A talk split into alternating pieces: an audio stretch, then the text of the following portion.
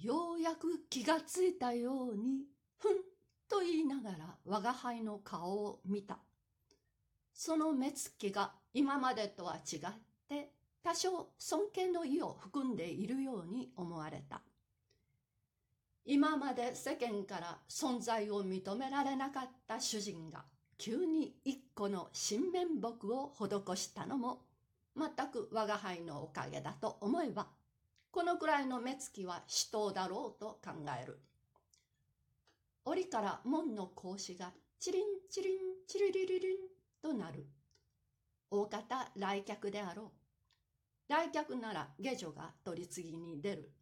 我が輩は魚屋の梅子が来る時の他は出ないことに決めているのだから、平気で元のごとく主人の膝に座っておった。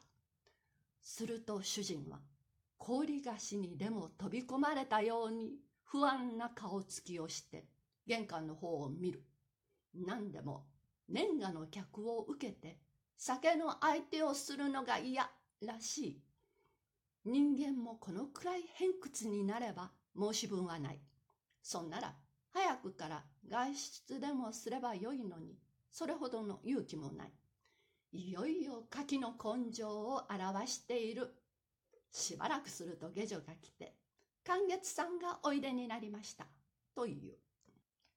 この寛月という男は、やはり主人の旧門下生であったそうだが、今では学校を卒業して何でも主人より立派になっているという話である。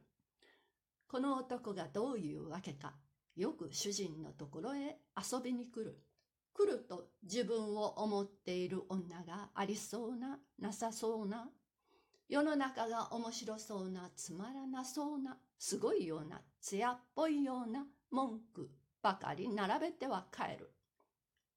主人のようなしなびかけた人間を求めてわざわざこんな話をしに来るのからして合点がゆかぬがあの画期的主人がそんな談話を聞いて時々相づちを打つのはなお面白い。しばらくご無沙汰をしました。実は去年の暮れから大いに活動しているものですから出よう出ようと思ってもついこの方角へ足が向かないので、と羽織の紐をめくりながら謎みたようなことを言う。どっちの方角へ足が向くかねと主人は真面目な顔をして、黒木綿の紋付き羽織の袖口を引っ張る。この羽織は木綿で雪が短い。下からベンベラものが左右へ五分くらいずつはみ出している。えへへへ、少し違った方角で、と寛月くんが笑う。